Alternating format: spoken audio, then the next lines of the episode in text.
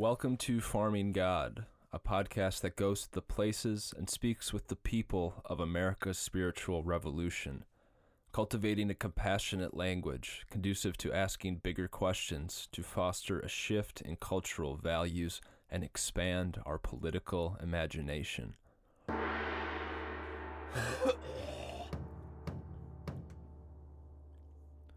I went camping in the boundary waters. The wilderness and conversations that filled my time led me to consider climate change in a new way. The story includes a conversation on Naomi Klein's 2014 book, This Changes Everything. Links to it are in the show notes. Smoke signals at farminggod.org. Stay awake.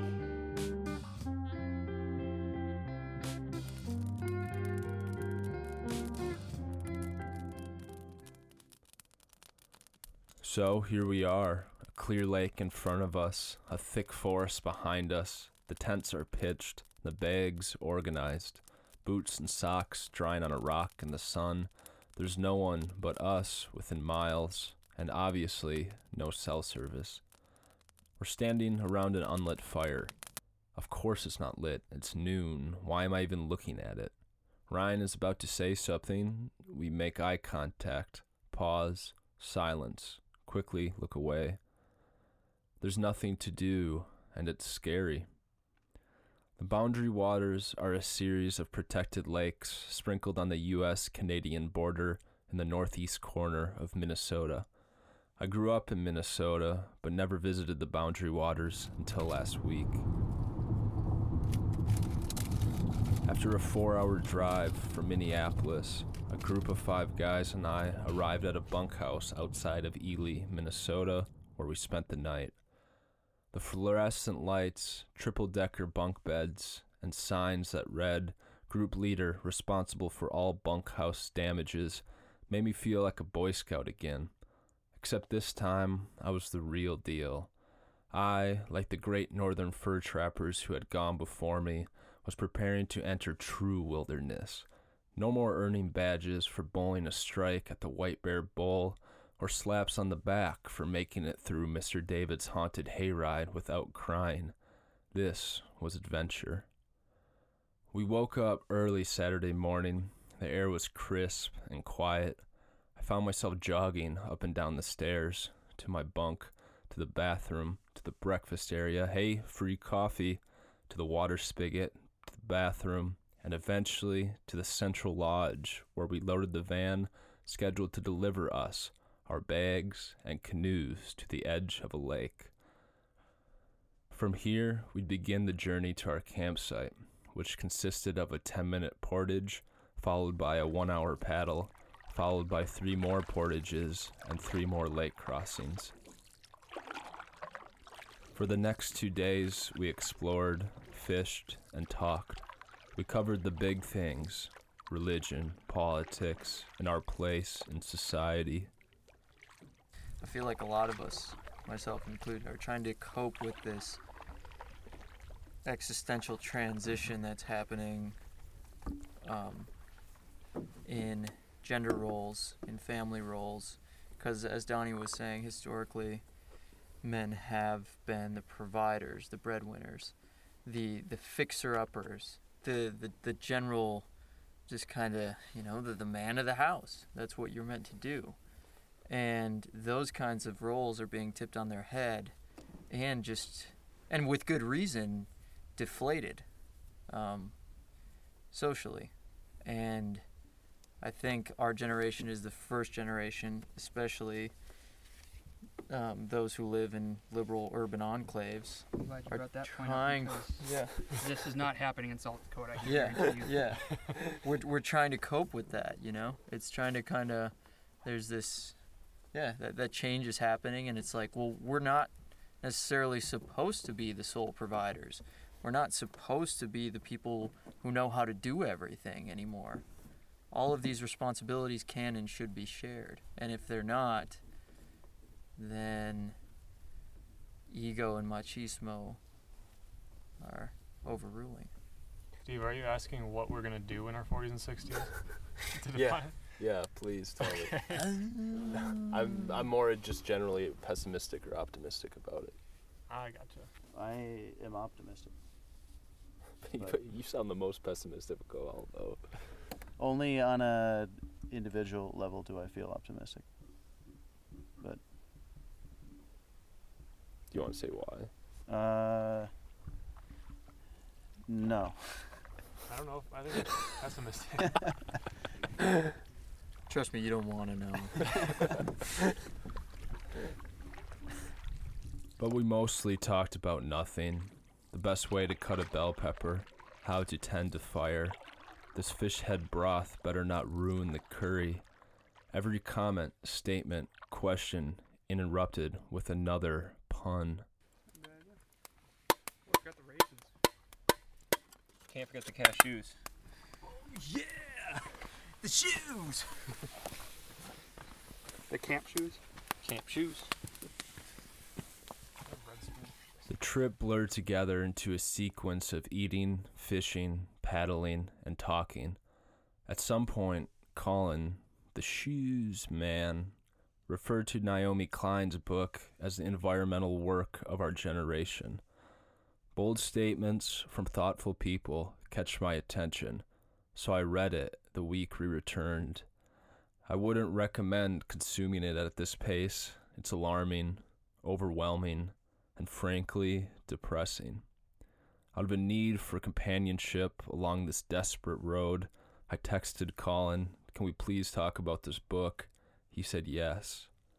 So, a week after returning from the Boundary Waters, we met in a park on a Tuesday afternoon. Couples were laying on blankets, guys playing three on three. In the distance, girls wearing pink, blue, emerald hijabs ran up and down a hill. The breeze was cool, but the sun warm on the backs of our necks, discussing our place amidst a changing climate.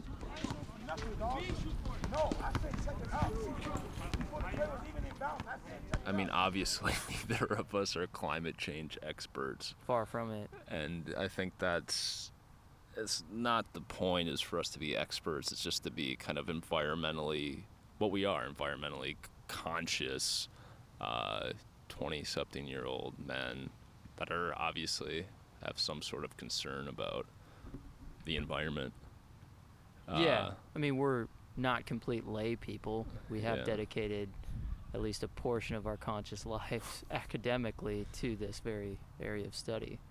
so i want to start with um, i get to be the question master for a little bit just about like who you are because otherwise you're just a voice Yeah. really Yeah. kind of just briefly establish who you are and then uh, it'll be a bit uncomfortable for me but actually like having more of a dialogue about naomi klein's this changes everything which i just finished and you're in the progress process of so who who are you and what what do you do Um, my name is Colin Motchke.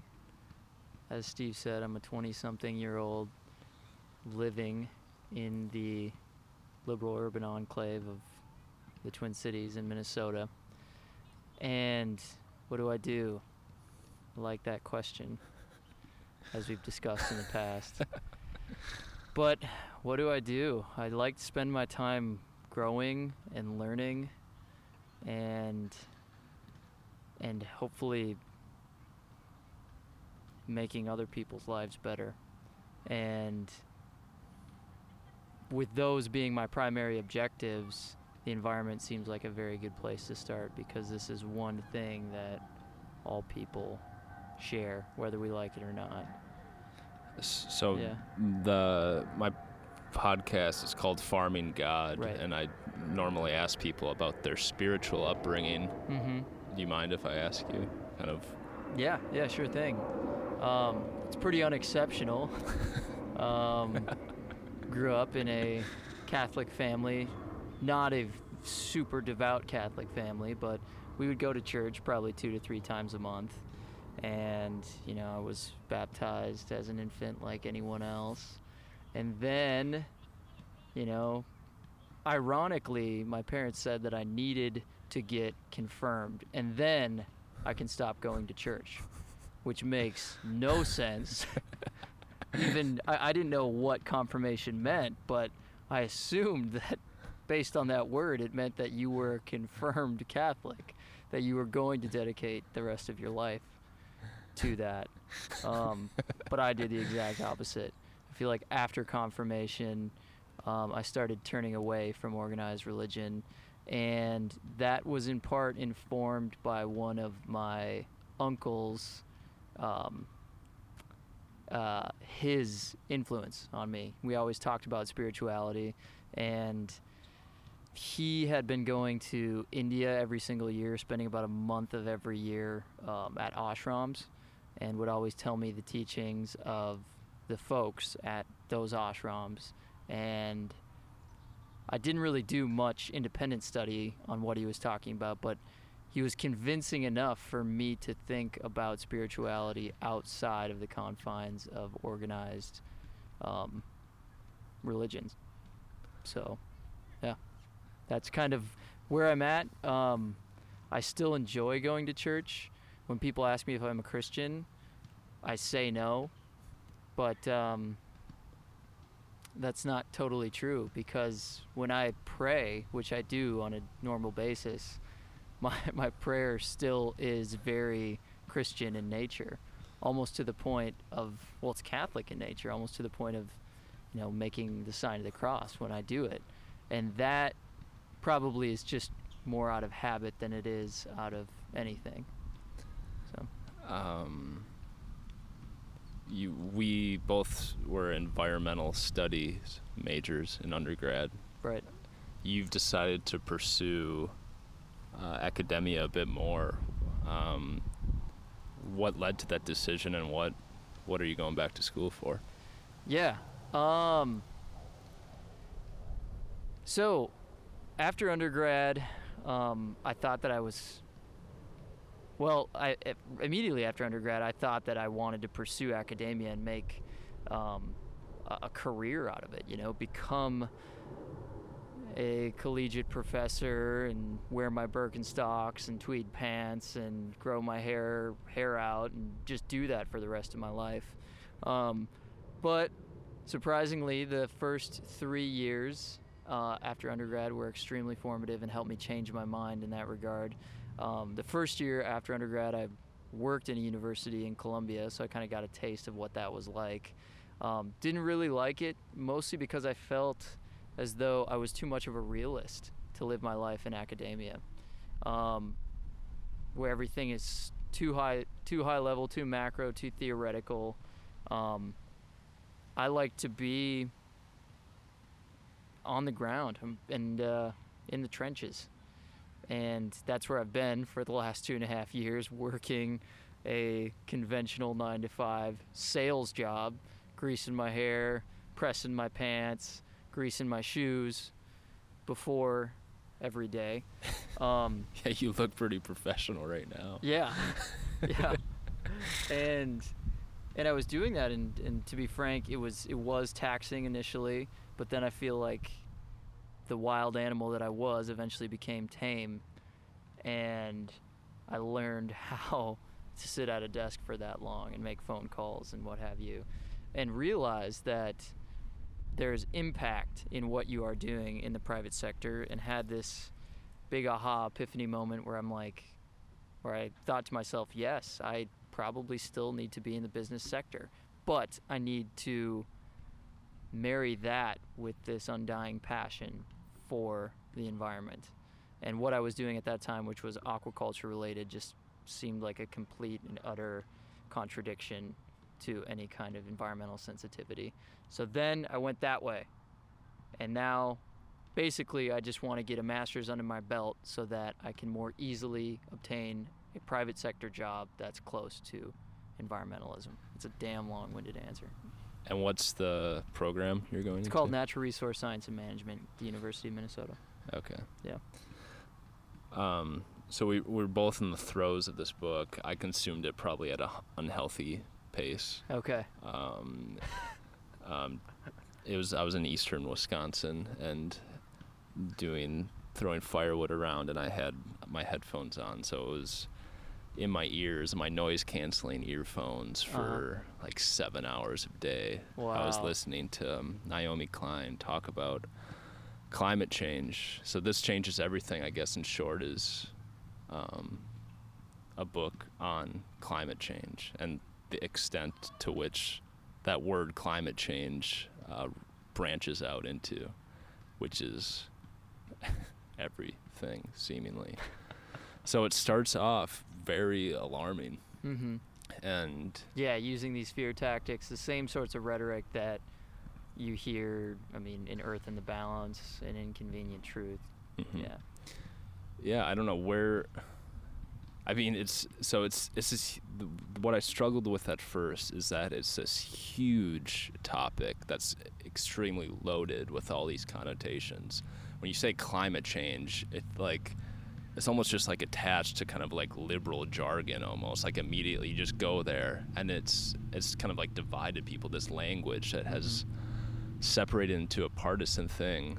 But as the book progressed it became clear that it's so much more than that and something you said when we were driving up to the boundary waters was that the f- idea that uh, the generation following us, your my potential children, won't ever see snow is something that she eventually got to in Uh-huh. her conclusion, Right. which is this idea that it transcends uh, po- politics in any sort of way. And it's this deeply human issue that has been convoluted by extractive industry. Mm-hmm. And it's like, how. Could I comment on that? pl- yeah, briefly? yeah, let's please interrupt Um, me. Uh, that resonated with me. Her kind of hu- bringing in this human component, and she literally uses the exact same anecdote of her child not being able to meet the polar bear or the moose or something Moose, like that. yeah. The Uh-huh, moose in uh-huh. in that story she always read to her daughter. Mm-hmm. Um, yes, that resonates with me, but I could also see a lot of people being disgusted by that. Yeah. That that's that's a little bit too human, and unfortunately, in this in this um, this world where people avoid that level of pa- pathos, um, that takes away your credibility. Um, so I enjoyed reading that, but at the same time, I just it, I could see a lot of people being repelled by those kinds of anecdotes. Really? Yeah.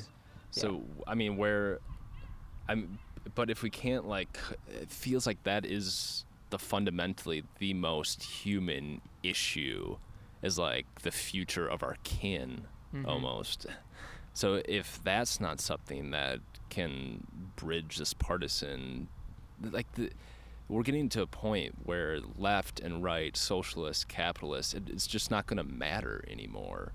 Like we're at this this issue that's so much bigger than these things Right. and like what could bring it back around if like kin children Yeah. Th- this this is, I mean, probably a stupid point to make, but I think rhetorically uh, you bring up an interesting thought in that you know our our primitive objective of any kind of species on planet Earth is to proliferate, you know, provide a home for, for the future of our children. Um, she could have changed her argument a little bit and pivoted more to the survival of her kin rather than seeing some kind of charismatic megafauna in the future. Because as soon as you talk about that polar bear that's floating on the ice, as soon as you talk about that moose that's developing a brain disease in northern Minnesota, that partisanizes it a little bit. It makes it seem like, ooh, we got some tree huggers here loving on these large animals again. Mhm. Um, don't talk about animals. Talk about people. Talk Mhm. about how Naomi Klein Jr. might not know, might not be able to fill in the blank. All of these other things that could jeopardize her existence as a person. yeah You know, that is resonant. Uh-huh. That, yes. okay so i mean she obviously spends a long time talking about natural pos- natural disasters, the increase in extreme weather. Right. Three points that kind of stuck out to me, and I was always just kind of waiting for the like this. Just come on, like get to the end. I want to hear the solution. Yeah. Yeah. Where's the crux? Where's that that turning point in the, the Uh-huh. language? Yeah. It came eventually. Well, I think we'll Mhm. get to that at the end of this conversation. But three things that she talked about were divesting, um, blockadia, and uh, the all-encompassing love. Mm-hmm. Uh, the idea of love. Sounds a little gooey. Yeah. Um, I don't. She only said it kind of like once, love, but there was a lot uh, to kind of go around that. So divesting is pulling investments out of Exxon and oil extractive industries, Mm-hmm. and encouraging larger institutions who have large endowments to do so as well. Mm-hmm. Um, I thought that was sort of encouraging. I mean, like seeing that there has been some progress with large, especially universities doing it. Mm-hmm. I mean, what do you Um, regarding that point, I, I'm very cynical. Um, it's s- starting the conversation by asking someone to move their money or refuse to take money from certain industries is a way of shooting yourself in the foot, in my opinion. That's not a good way to incite action unless you're trying to I mean unless you're trying to convince someone who's already on the boat, you know, someone who's in the choir. Um, that's that's just me personally. I mean, you can't tell, especially money. That's the one one of the most emotive, sensitive things for anyone to talk about. hmm I, I mean, this this lies though at the base of her argument is that we need a cultural shift. This is kind of the undertone for everything. So, um, she's sort of proposing this like post-consumer, uh, post-exploitive, um, Post-capitalist. post-capitalist society that uh, the culture may shift to. And in that case, when people are very conscious, uh, this hypothetical case, when are they're very conscious consumers, um, greed, I guess, takes a side seat. mm-hmm. Um, I don't know. I mean, okay, I guess we can move past. As that. aforementioned, I, I mean, I'm too much of a realist to buy into this. Mhm. People will not be motivated unless there's a bottom line, unless there's some sort of indiv- indiv- individualistic gain Mhm. in their action or decision.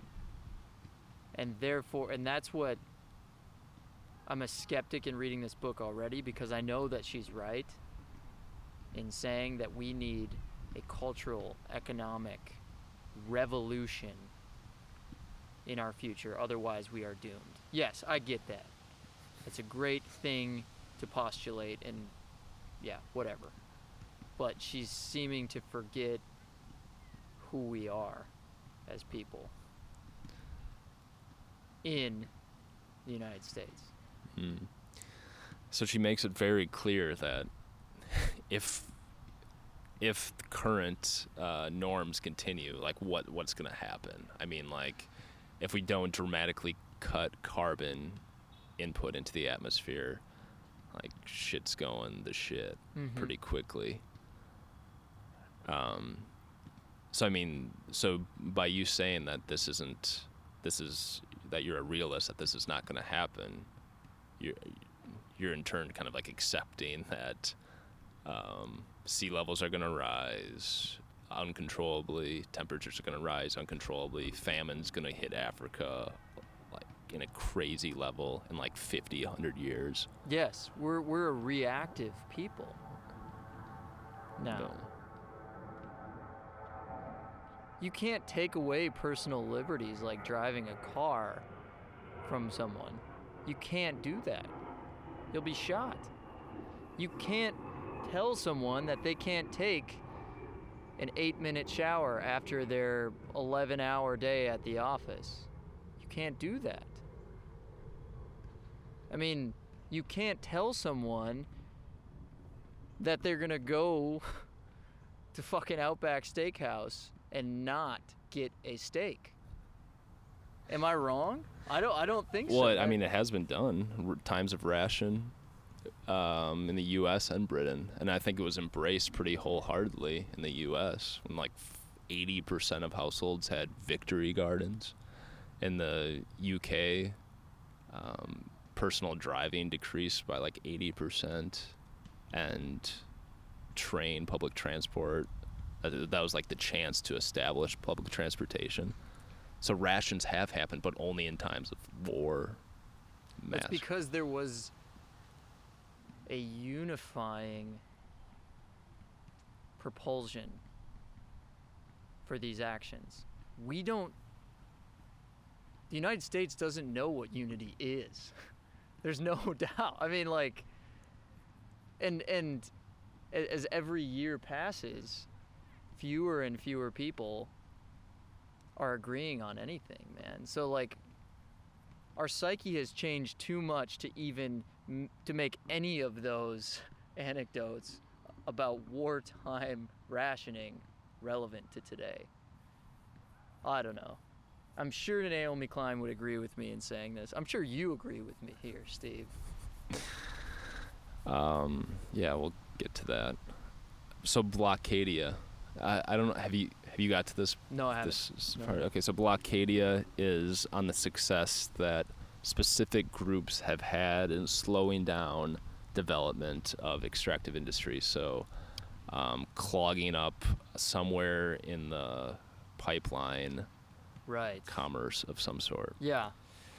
Um, So, so these were like little stories about uh, in the tar sands, for instance, uh, Native American groups standing up and saying, "No, you can't come in here. You can't come into this forest," or yep. or just other Yeah. kind of eco terrorists, as they're called, preventing the Uh, deforestation. stuff Le- I think less terror. I don't. Okay. I don't think terrorist is being applied yet. There hasn't been much violent stuff Okay. like the '70s, but Yeah.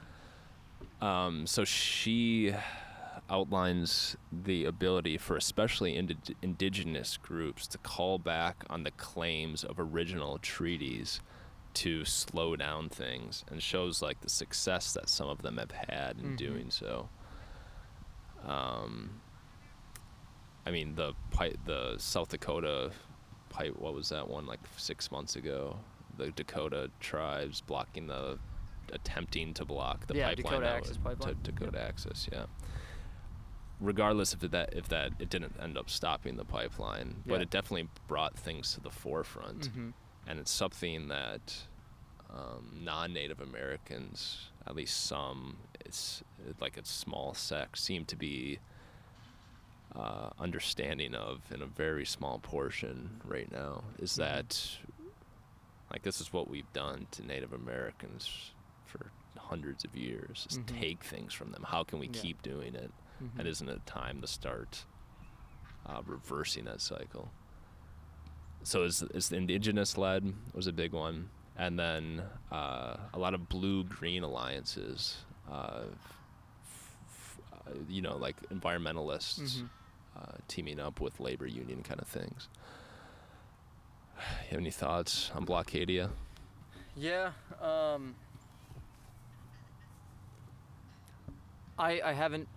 Once again, this is cynicism coming through, and I did watch the feature documentary that um, kind of complements the book. Uh, What's if it? you haven't seen do you it, remember what it's called? uh, this changed everything. Oh, r- Yeah, there's a documentary with Yeah, it. Yeah, so I'm Okay. sure it uses the exact same case studies that are in the rest of the Yeah. book. I actually watched the documentary before I even started reading this. Okay. Um, but uh,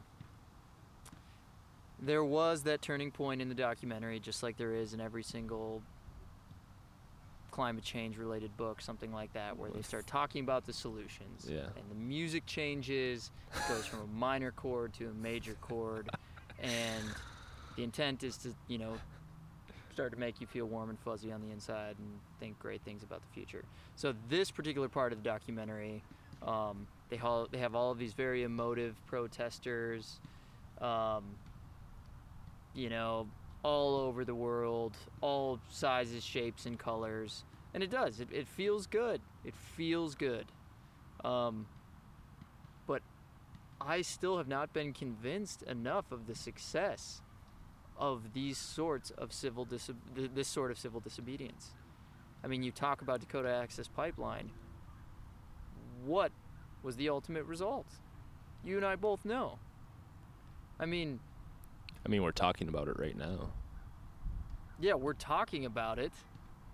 Yes, but the urgency that this book has doesn't allow for these kind of incremental things to happen. Yeah, there's progress. There, there's there's progress in talking about it, sure. But we're to a point now where shit has really got to happen. You know, and like I was saying before, these protests, anger, frustration, it just divides people more.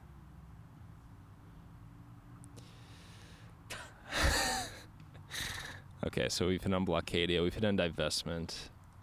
Um, and this is kind of the final point, which things, um, which she doesn't say directly, but I just summed up with love, which is yeah, is terrible, overused, too Mhm. big of a word, and that's why I don't think she uses it. But this is basically a shift of cultural values, Mhm. uh, which is what we've kind of hit on so far. Um, f- and she focuses on her children and her inability to have her. It was a son uh, that she couldn't have, and uh, ended up working. She says efforts will be fruitless unless they are part of a broader battle of worldviews, a process of rebuilding the very idea of the collective, communal, commons, civil, and civic after decades of neglect. The task is not just to articulate better policy, but to articulate an alternative worldview to rival one at the heart of the eco crisis, which is interdependence over hyper independence, reciprocity over dominance, cooperation over hierarchy. A deep capacity for compassion is only the possibility for civilization instead of barbarism. Yeah, yeah. I, I, I can hear the music in the background. Um, that is a complete contradiction of kind of what is said earlier in the book. Um, she cites, I believe, either a sociologist or psychologist who talks about worldviews and just grossly oversimplifies the concept of a worldview and divides it into two separate groups hierarchical egalitarian and hier- hierarchical hierarchical Yeah, hierarchical sure, whatever. um, and there's a pretty large portion dedicated to talking about how difficult it is for people to change their worldview. Right? That's at least what this sociologist or psychologist is saying. So either she disagrees with this person, hmm or she's just forgetting that she wrote that 250 pages earlier. Um, I think they, uh, her statement is that they come in flurries. Uh, they come during moments of crisis. Um, like she cites the 70s when tons of environmental leg- legislation was passed in like two years. And what that was spurred by. collective impact.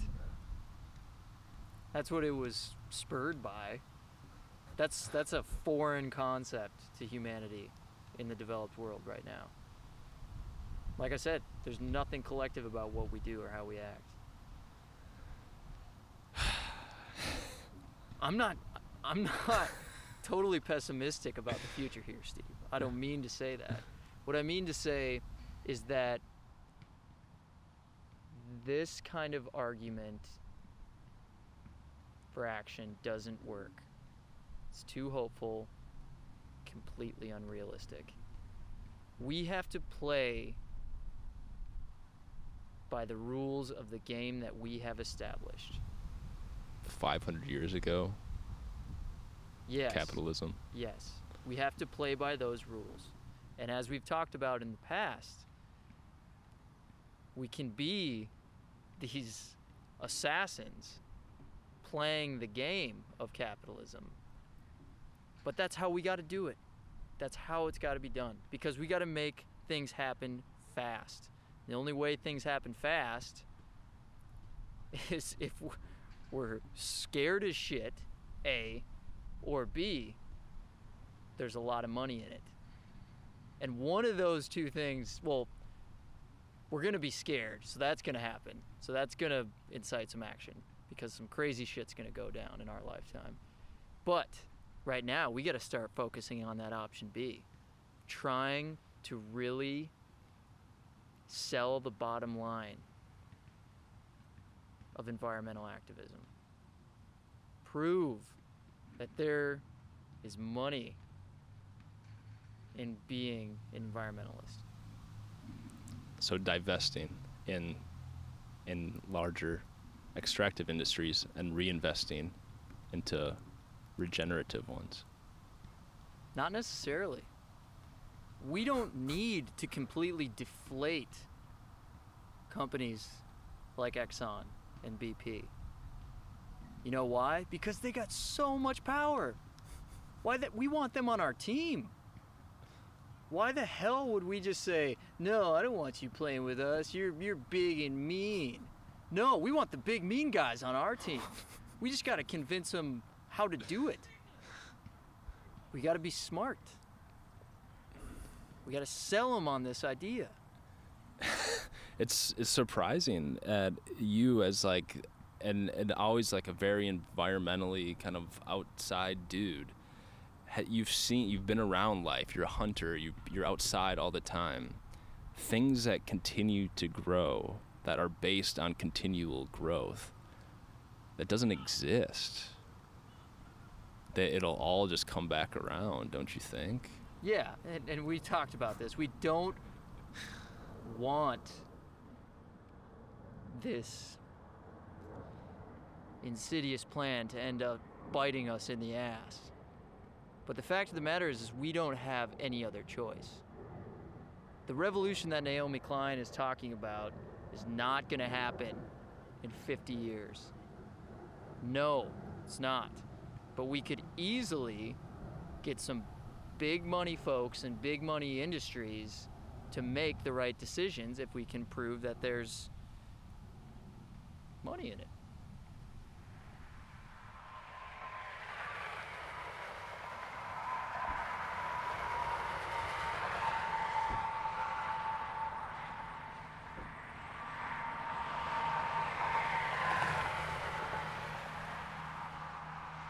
Remember returning to Minneapolis after the Boundary Waters trip. The six of us were standing on the corner of 19th and Como. The car unpacked, bags organized, boots and socks drying in the sun on the curb. The neighbor is drinking boxed wine on her porch. An off duty security guard doesn't like the way we parked, and my phone's buzzing in my back pocket. We make eye contact with each other, pause, silence, quickly look away. There's too much to do, and it's scary